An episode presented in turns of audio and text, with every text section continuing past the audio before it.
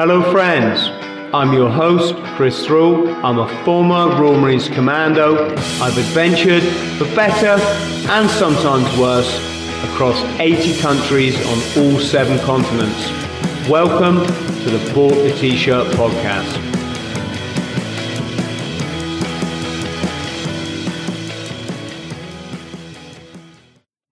Hello, friends. Welcome to podcast number three. So, uh, I'm going to be talking about what it's like to go mad. And I think I'm in the, probably the unenviable position of actually having been mad, but also in the fortunate position that I was mad and now I'm not. So I have the ability to look back and actually tell people what it was like.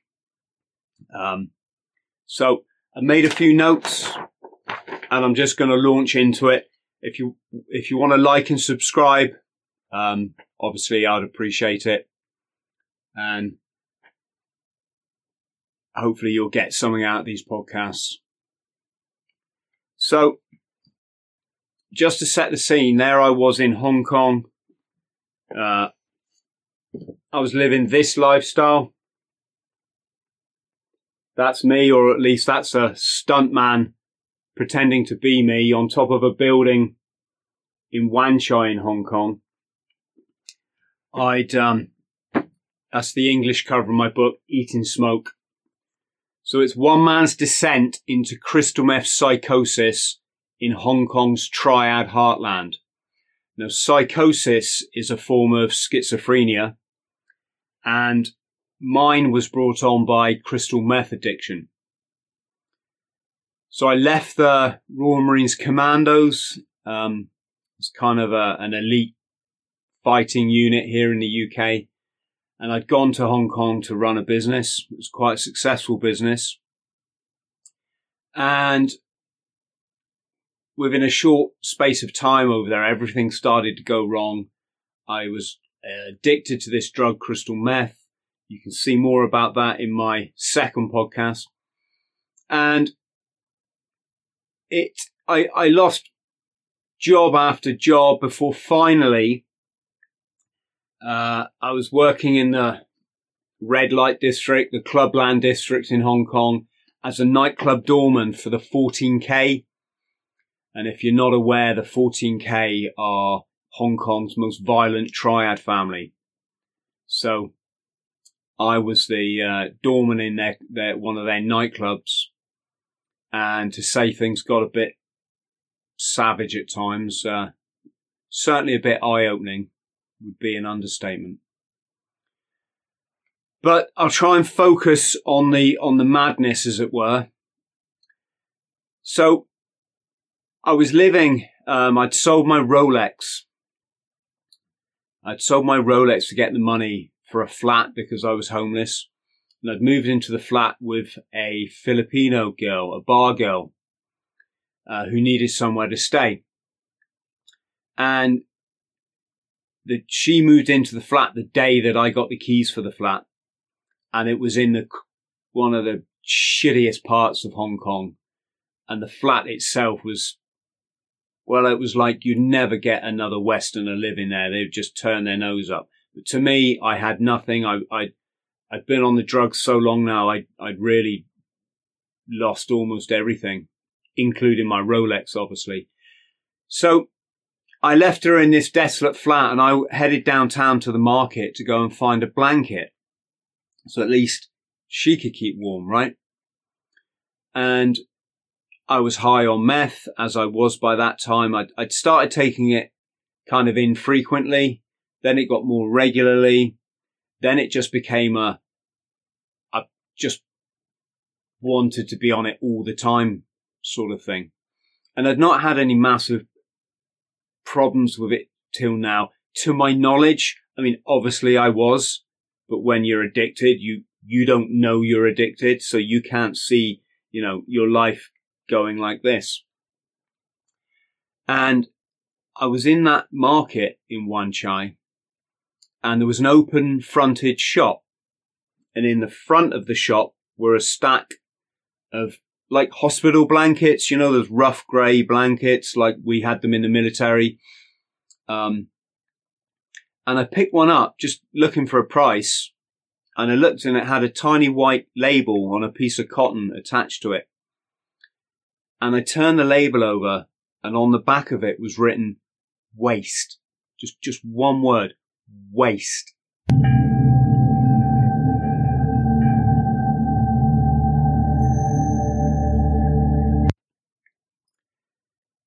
Now, in that instant, my life changed astronomically because I realized that that tag waste meant that this blanket was one of the ones that the North American settlers and the US Army and cavalry they gave to the indigenous Indian population back in the Wild West days, right? The frontier days, um, purposely infected with smallpox and tuberculosis to wipe out the Indian community. You know this, you know this story, right? So I'm in Wan Chai in Hong Kong, looking at this blanket thinking, how, how, how can it be one of those blankets that was used to, to kill, kill Indians? It was just so weird. And I got this cold feeling came over me and I started to look around and I got this like sixth sense telling me that this woman who owned the shop like she knew. And there's this guy standing on the corner and I'm looking at him and he maybe flicked his eyes at me. I, I was a long time ago. I don't remember, but then I'd be like, ah, he knows. And in that moment, I sensed that the world that I'd lived in all the time I'd been in Hong Kong, which was about six or seven months now, wasn't the world that I thought it was that there was some massive conspiracy going on and that I'd just stumbled down the rabbit hole and I could suddenly see things now for, for, for what they were, right? Maybe it wasn't even Hong Kong. Maybe it was my whole life. I started to think like, who could be in on this? You know? So, cut a long story short, you can see there that was my first episode of psychosis. And you might be thinking, well, why didn't you just tell yourself nonsense with the blankets? They can't have been, you know, Indian blankets, blah, blah, blah. But it's not like that. You see, when you're mentally un- unwell, and it's the first time it's happening to you, you don't know you're mentally unwell. You just think you're completely normal. A bit like with the addiction, you know, you don't know you're addicted even when people kept telling you, "Hey, Chris, you know, you, you're acting a bit weird. Your life's spiraling a bit there, mate. Come on, you've lost another." You're just like, "No, I'm fine. You know, I just, I just need to smoke a bit more of this drug, right?" And it's the same with mental illness. If you don't know the signs, you you don't know you're in it. And I was to spend the next three months like this, and I was in my own world of horror because the people around me couldn't tell this is how I was living and this is how my brain was working. So I'll um, insert a video here so you can see just a rough approximation of what I was seeing, right?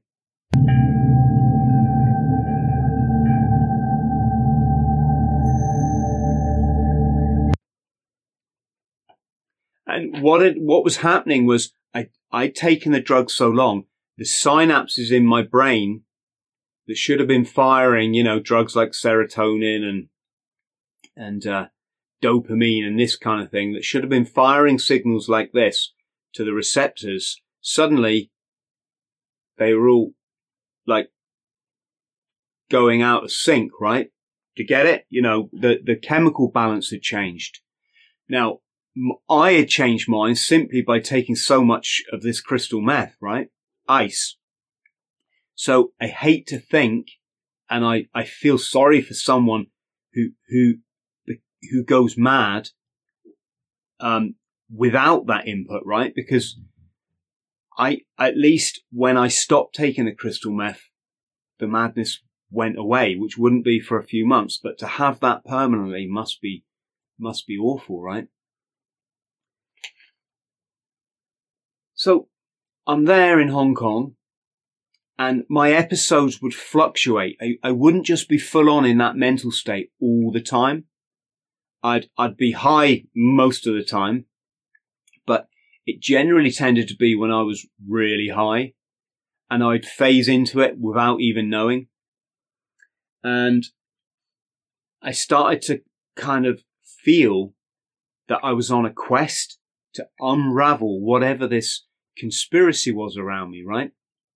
You've got to remember, I'm working in a nightclub in the seediest part of Hong Kong. The guys I worked with, one guy was a hired assassin.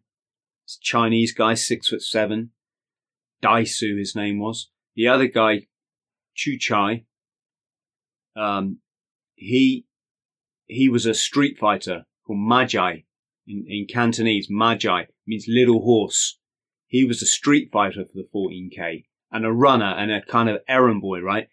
He was savage, this guy, you know, as soon as the fight broke out, it, you see him just looking for whatever weapon he could pick up just so he could basically cave his enemy's head in with it, right?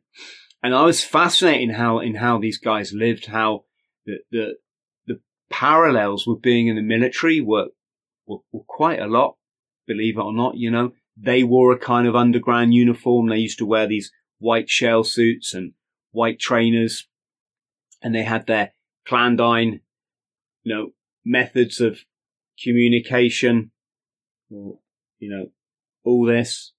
A matchstick in the lips could mean something. It, it, it was very deep. So I've got this going on around me and I'm trying to kind of get to the bottom of this because it really fascinated me. But then I've also got this weird conspiracy that's going on that I don't know is caused by the drugs, right? So one day, excuse me looking at my notes here one day I was in the kitchen of this rubbish flat uh, where I lived, this crummy old in this crummy old building, and it had this Indian guy that owned the flat, the landlord, moved back in. It wasn't the best situation; it was pretty fraught, really. But he had one bedroom, I had the other, and and one day I was in the kitchen and I happened to look at the white tiles on the kitchen, and there was a procession of ants, and they were going walk, they were going along the base of the tiles like this. They were going up, up. They were making the form of a perfect crucifix. And then they were going off again. And I stared at this for hours thinking, I mean, literally, like I would have looked at that for about two hours. I couldn't believe it. I just couldn't believe how clever this conspiracy has got ants involved. It was insane. When I went back later the next day and I wasn't so high and I'd, I'd calmed down or maybe I'd had a sleep and I'd woke up and didn't have any drugs, right? I went back in the kitchen and I looked for these ants and all I saw on the tiles was a, like a thumbprint. And my Indian housemate, we weren't really mates, but you know, he'd he'd been cooking a chicken and he'd obviously just done that mark on the tiles accidentally as he just touched them with a little bit of blood. And those ants had been coming in from outside and following that blood around and it just happened to be a crucifix. It just give that just shows you how my mind was completely misinterpreting it, right? So, um, then one day I, I happened to be looking out the window and I lived on the top floor. Um, I lived on the top floor of this building. So I was about 70 meters up, up in the air. It was, it was about a 20 story building. And I looked down and in the courtyard below, there was five or six cats lounging around, like the courtyard of a restaurant that was in the, the back of the build, building opposite the, to the rear of the building opposite, so maybe behind a restaurant. It was a courtyard. And I looked at the, one of these cats and it got up. But rather than get up like a cat, you know, just move normally. It went, zzz, and it moved as if it was on a zip wire. I found this fascinating. I, I couldn't believe it. And I stared for ages thinking, this, they're not, they're not cats, they're puppets. They're puppets. Every time one of them moved, it was the same, right? And then a guy came out the back of the restaurant and he was chopping meat. And my mind's telling me, look at him, look. He chops two times at the meat, shuts the door. Two times at the meat, shuts the door. And I watched this until it got dark. And it was just fascinating. And my mind, I'm getting this voice you often hear uh, uh, madness people talk about, you know, hearing voices, right? But what I was getting, and I can't speak for other people, obviously, but I wonder if they were getting the same. It, it's, it's like you have three voices. You have your voice as I'm talking to you now. Then you have your thoughts voice, like we all think, right? Hmm, wonder if I should go to the shops like that voice. And then I had this third voice, that was my psychotic voice. It was coming in between the two. So I'd think, oh, I wonder if I should go to the shops. My my thoughts are going, yeah, Chris, you know, you should really go to the shop. You go and get that that go and get something to eat. And then the voice in the middle is saying, like, yeah, but like, what's at the shops and why go to the shops? And it's giving me this really contorted misconstrued message. And that was the voice that's talking to me when I'm looking down at these cats. And the voice starts saying, so puppets, they're puppets, Chris. They're not cats. They're puppets. Where do puppets come from? Puppets come from Asia. Didn't puppets originate in Asia? Wow. So these are puppet. Who is operating them? there was a, a guy that lived in the building opposite and his window was on a level with mine, right? But he was a real short Chinese guy, so I only ever could see the top of his head. And this voice in my head, this like my, my inner voice, you can say, was telling me he was the puppet master and he's controlling these cats. And I'm just finding this fascinating beyond belief. It's like i am learning stuff I would never have believed was true. And, and I, I, you know, I can't believe it, but it's fascinating. You know, it's just fascinating. And, uh, the thoughts slowly occur Maybe the whole of Hong Kong is like a big puppet show. Everything that that car I can hear beeping. Mm, mm, mm, you know these car horns. Is that all part? Is that like the soundtrack in a puppet show? And the the sign over there swinging, and the, the traffic light is somebody like you know controlling all, all this with switches and and pulleys and levers and and cables and you know and it I didn't question you know I, I wasn't like questioning my sanity at all because it's just it's just how it was, you know? It's like you walk into a bar, right? And you see, I don't know, there's 20 people in the bar and there's a drink on the counter and there's a DJ, you know, you don't go in and question, oh, hang on, I wonder if this is a giant, uh, you know, I wonder if I'm mentally ill and I'm imagining this or I, I'm hallucinating and da da da da da. No, you go in, you think this is a bar, I'm going to order a drink and then talk to my friend, you know? This was the same with my life. It didn't there was no pointers to tell me that I was imagining things or misconstruing things, right? So it got really bizarre because crystal meth, I would stay up all night anyway. One night, one, one time I stayed up for nine days on end. I talk more about that in, in my The Truth About Crystal Meth podcast. So, um, yeah, one night I was staying up. I was mooching around my, my, my, this flat, you know, or at least my room in it. And I'm ch- trying to attend to stuff. And to be honest, I was so like off my head and I've gone mad that I'm just like taking things apart. Like I took the air conditioning unit apart and I have no idea why. I thought somehow I, I was going to like make it better. Or maybe it didn't work and I thought I could make it function and it just ended up with everything else strewn across this, this shambles of a room, which just, it, it just become an utter pigsty. It, there was drink contained. I mean, it looked like what you'd expect of someone who'd lost the plot, you know. I can look back and it was all a great experience, right? Sad at the time, but looking back, it was a great experience. But, you know, to think some people are that challenged mentally that that is how they live, it's, it's really not good, guys, you know. So one night I was in my room and I looked out the window and the guy in the window opposite, he's putting a coffin and he lean, he's leaning a coffin against the glass and he just looked at me and smiled. And I was just like, what message is he trying to give me? The hell is, what the hell is that? Looking back in hindsight, what he was probably doing was hanging a door, you know, and he'd taken the door off and he'd lent it, just lent it up against not the, not the glass window, but you know, the top of the window and because of the angle, you know, like the angle, it gone like this. And to me, from where I could see it, it looked like a coffin lid, right?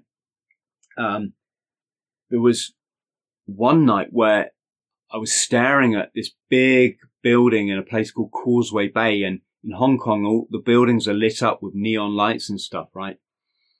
And I'm staring at this building and I'm looking at the lights and this voice in my head is telling me it's that building in the film King Kong. And I honestly was expecting King Kong to come scrambling around this building, clutching Fay Wray, you know, in, in his hand at, at, at, at any moment. Um, and, you know, things got really nasty. I mean, I was losing the plot on crystal meth big time. My place was just a mess. I was starting to have nervous breakdowns, but I didn't know what a nervous breakdown was. I certainly never thought I'd have one, but I was having them and the way they were manifesting is I was just getting emotionally drained so tired from staying up that, that I, you know, like I'd smash the place up out of anger and frustration. And at work, this conspiracy had, had morphed itself. Well, it, it, it hadn't morphed. It, in the club I worked in, which was run by the 14K triads, it was frequented by a lot of expats. So Westerners, you know, Americans, Brits, Filipinos, Indians, maybe the odd French guy, you know, I mean, Hong Kong was a British colony back then. And when I did some research when I was writing my, my book, Eating Smoke, I came across something called the foreign triad. And I was like, ah, because for 15 odd years, I'd wondered what this thing was I'd uncovered. I'd noticed that a lot of these expats would communicate amongst each other using the exact same kind of secret lang- sign language that the Hong Kong triads would use. But at the time, everything just blended into one. I've got this weird puppet show thing going on. I've got cats on strings. I'm working for the triads. Got these foreign expats who all seem to know more about what's going on in Hong Kong than I am. And I started to get the impression that they wanted me to join their foreign triad, right? And people were asking me if I'd sell drugs, uh, you know, could I sell drugs for them? And I didn't know if this was like a loyalty test and, and it really got, it really got quite nasty. Um, in fact, one night they set me up to be murdered. Um, yeah, I'm, I'm going to talk more about that in another podcast. Of course, I talk about it in my book. It, it wasn't what it seemed. And, you know, part of that was to do with my illness, I guess you could say. But um, yeah, I really just started to think that everything was conspiracy. I mean, I, I didn't, I, I just didn't know what was going on. My family at home involved in this was like the Marines when I was in the Marines was, is that, is, is that a part of it? And I would literally sometimes be talking a different, almost a different language to people, at, at least from a sort of, you know, a, a, a mental perspective. Like I was in someone's house and there was a candle on the table and it had been blown out and the wick, it just made a little V shape, you know, like a wick of a candle does, right? It just made a V shape. And I stared at it and, and my friend said to me, Chris, what are you looking at? And I just went, bird. He went, oh, oh yeah. But here's the thing. The V in the candle looked like when an artist draw, draws a bird, right? But to me, it, like it was a bird. There's no, I mean, I didn't think it was like going, wow, wow, wow, or anything like that, or, you know, shitting on people or whatever. I, I just thought, I just thought it was a bird. And my friends agreeing me, not really knowing that I'm absolutely in a different world. Um,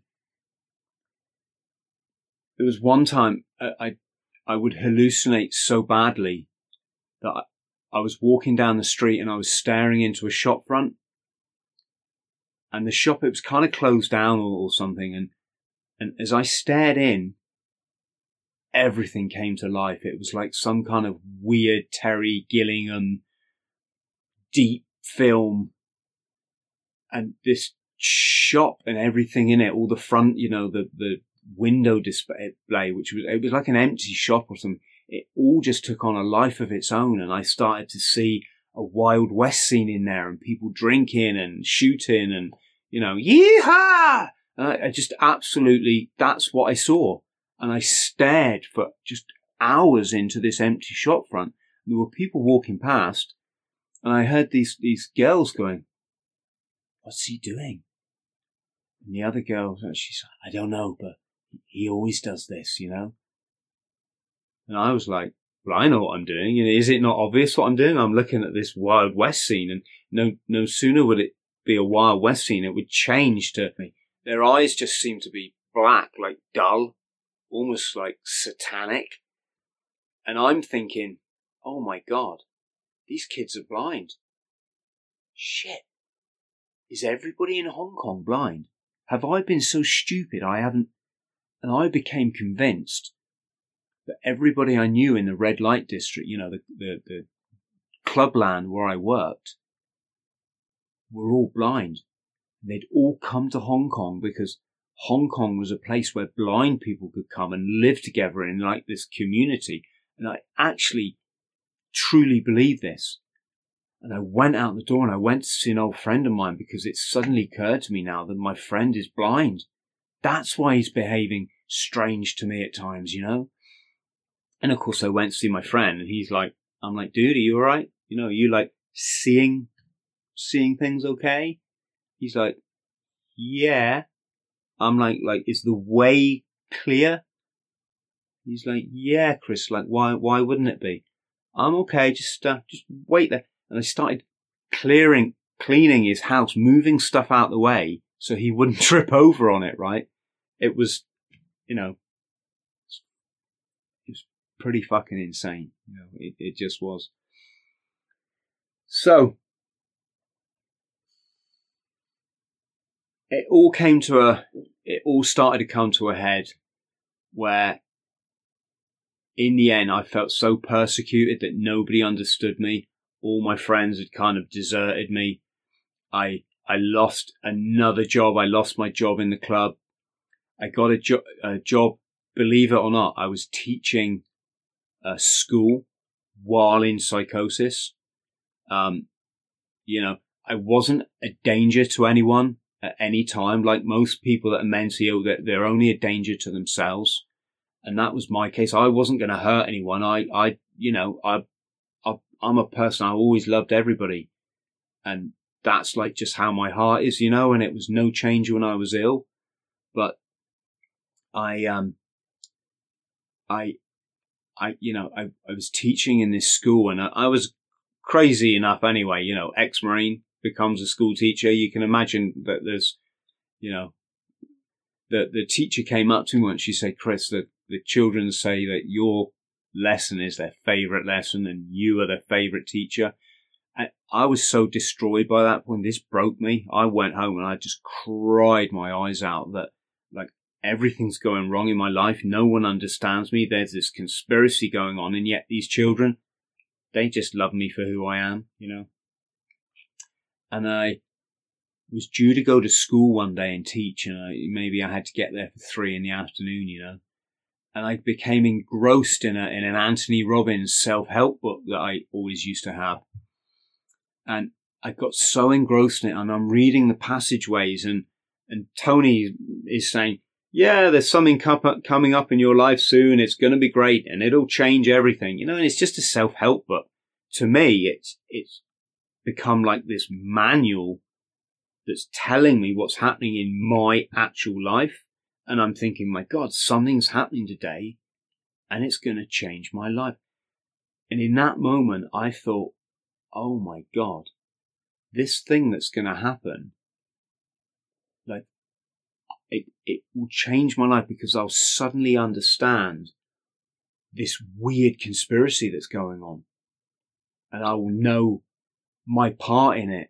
And I know why everyone's been like setting me this challenge for these months, you know?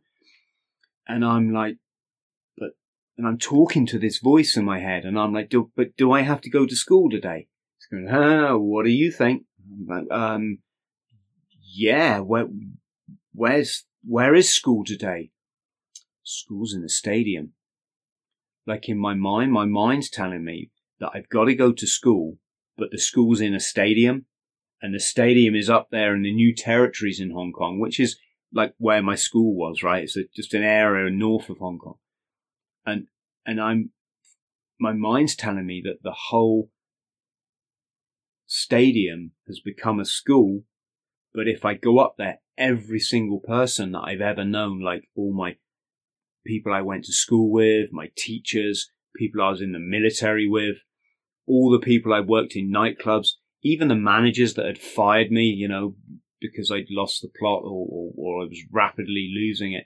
I figured they'd all be in this stadium and they'd all be like, well done, son. You know, you figured it out at last. You know, that, that's genuinely how how what my mind was saying to me, and and so I started to like I'm scrabbling around on the floor, thinking, right, right, have a wash, get get washed, get your shoes polished, get your shirt ironed, get yourself to school in the stadium, you know.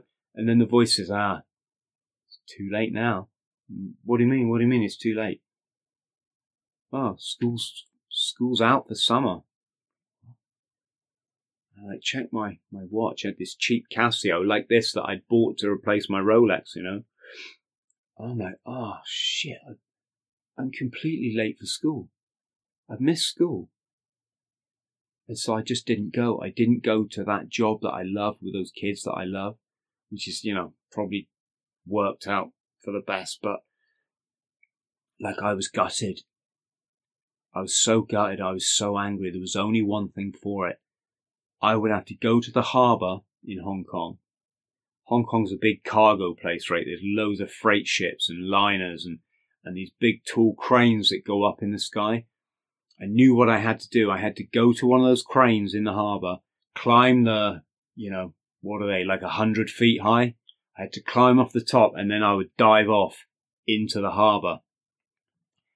That, if I would do that, that was it. I proved myself to everyone these triads, these foreign triads, the, these puppet guys, these this weird conspiracy. I'd dive off into the harbour, and and everything would come good. I would prove my worth, and I wouldn't have to keep up this mad, mad quest for like what the hell is going on, you know. And that was it. I set off to do it, but I made sure I took my boogie box, like you know, like the old, they used to call them ghetto blasters, boom boxes back in the day. I took one of those, even though I had no batteries for it. And I took the Anthony Robbins book. I just, you know, I mean, I really was ill. oh, can laugh now, right? You know, but I took them and that was it. And I went for a walk and I walked and I walked and I walked all afternoon. It started getting the evening. It started getting, and I, and I walked and I'm reading this book, you know. I stopped at this uh, courtyard in between these skyscrapers and there was like two young lads, I don't know, about 10 years old, kicking a ball and I just put my boogie box down and put my book down and I just went and joined them and played football and they didn't, you know, they didn't say anything to me. I didn't say anything to them. They just smiled, kicked me the ball. We just played football and it was just so nice to be accepted, you know, when all this, I was getting all this rejection everywhere I went. And, and then I continued on my quest and I, bought this guitar. I looked in a window and there's this guitar And everything about this guitar, including the pattern in its sound hole, the, you know, the sticker they put in the guitar sound hole, it was sending me these messages that like this, you know, I need to buy this guitar. It's going to help me understand what's going on. So I bought this guitar and like I'd lost all my jobs now. I had no more money. I owed seven thousand pounds to the bank. That's like twelve thousand US dollars, some something like that. Um, you know, fifteen thousand euros or something. And like I had no money. I hadn't paid my rent. I couldn't pay the landlord. I'd smashed up like this place that I was living in with him, and it was all just go, going wrong. And I, I used nearly all my remaining money to buy this guitar, thinking that if I learnt to play it, it would give me the answers to this mystery. And, and I continued on this, this walk and I got to a garage and I just took all my re- remaining Hong Kong dollars and coins and I shoved them all in the charity box. And I thought, yeah, that will fix everything, you know. So that evening I got back to my building. I was, I was almost like cold even in the tropics. I was lonely. I was skint. I was hungry. I was tired. I was off my head and I was mad, right? And I won't, you have to read my book to find out how this happened, but I ended up going up to the roof. Wasn't suicidal, was nothing about that. Like I hadn't lost any of my self respect. I still love myself. I, you know, I didn't really know what was happening to me, but I went up to the roof and there was a, a cable going across to the other building and there was a water pipe attached to it. And in my mind, all my commando training had trained me for the day when I would crawl across this cable. We're 70 meters up in the air. It's, it's, a, it's, it's not quite a skyscraper, but it's a massive tenement block.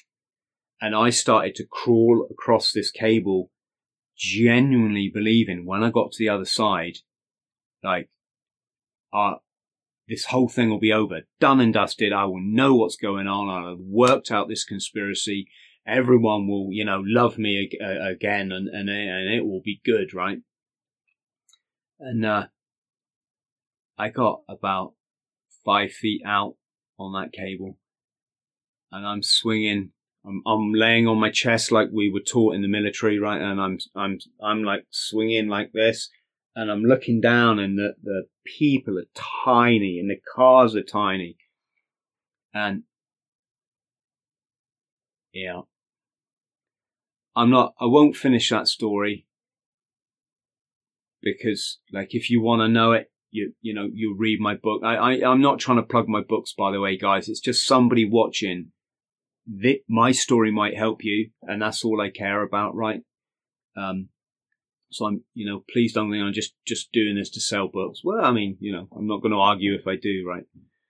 But you know, I'm up there and I'm swinging, and I just I started to think about my family back home, and I started to think about my little brother who I hadn't seen for over a year now, and and you know, he's like my best friend, and I haven't spoke to him even on the phone for for ages, and like, what's he going to think if he gets a phone call to say your brother threw himself off a skyscraper in Hong Kong?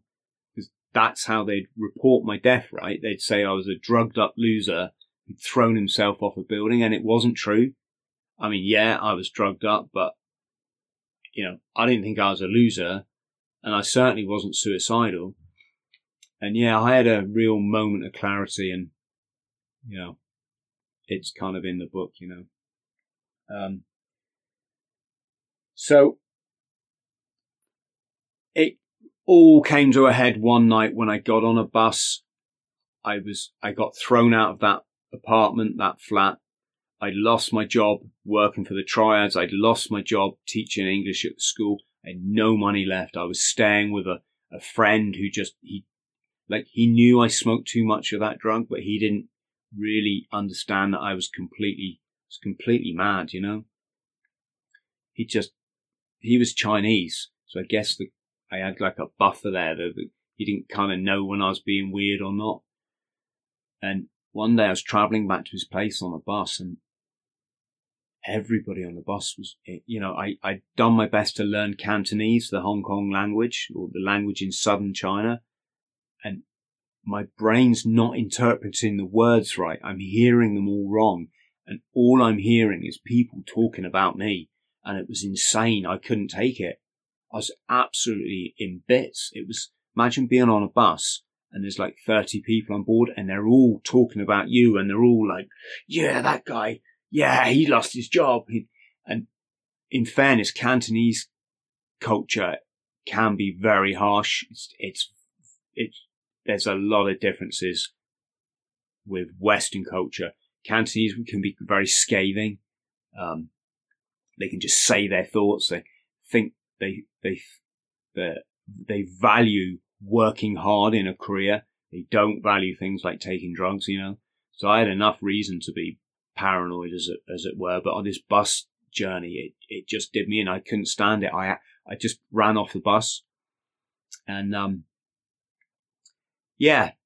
Fast forward, um, this book, Forty Nights, is all about my recovery.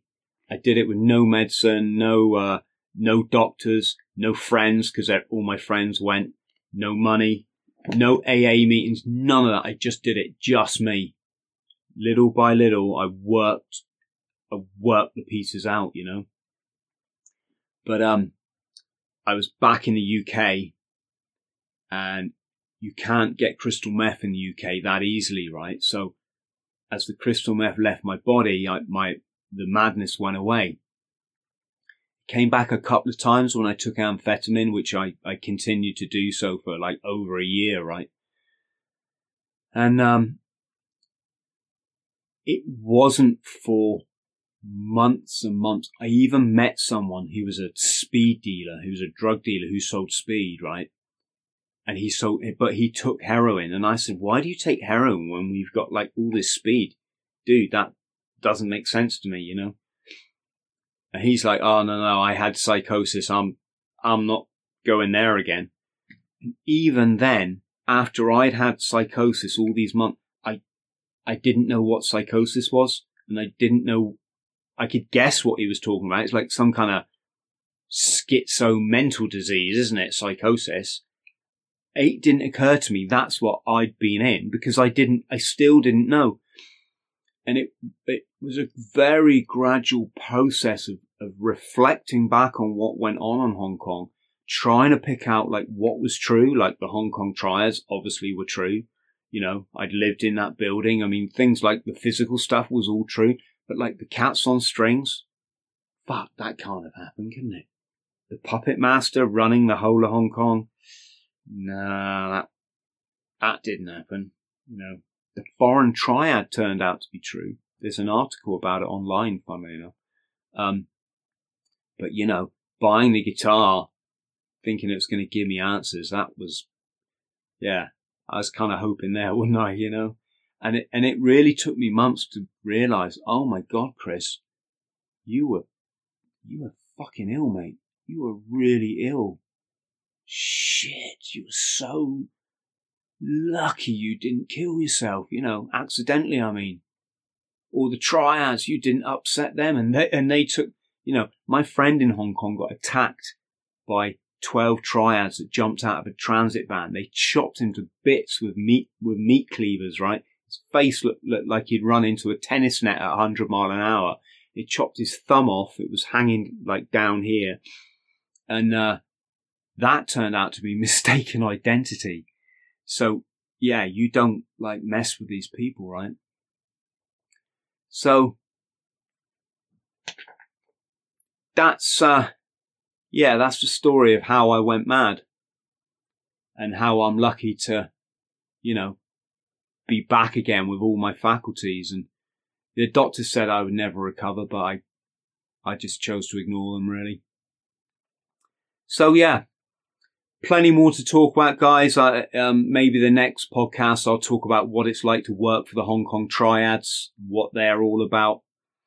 Um, it, you know, for those of you that don't know me, I'm I'm I'm a pilot. I'm a skydiver. I'm a triathlete. I'm a, a hundred mile, uh, sorry, thousand mile ultra runner. I ran a thousand miles non-stop last year to raise money of veteran um, to raise money and awareness of veteran suicide. I'm a graduate in youth work. I'm a drug specialist or substance misuse specialist. I'm a best-selling author. Uh, I'm a life coach. Um, I've lived, worked, and traveled in 80 different countries across all seven continents. I'm an Antarctic explorer. Uh, I've dived on icebergs in the in the southern polar circle. So, yeah, I got a I, I got a few stories, you know, a few podcasts uh, left to do, and I really hope you'll join me for them. So, thank you for listening to this one. Please like and subscribe. You know, you know the score there, right? And share. And uh, I'll see you soon, friends. Friends, thank you for listening to the Bought the T-Shirt podcast. Please like, subscribe, and share. And don't forget to follow me on social media. Username Chris Thrall. Instagram Chris.Thrall. Thank you.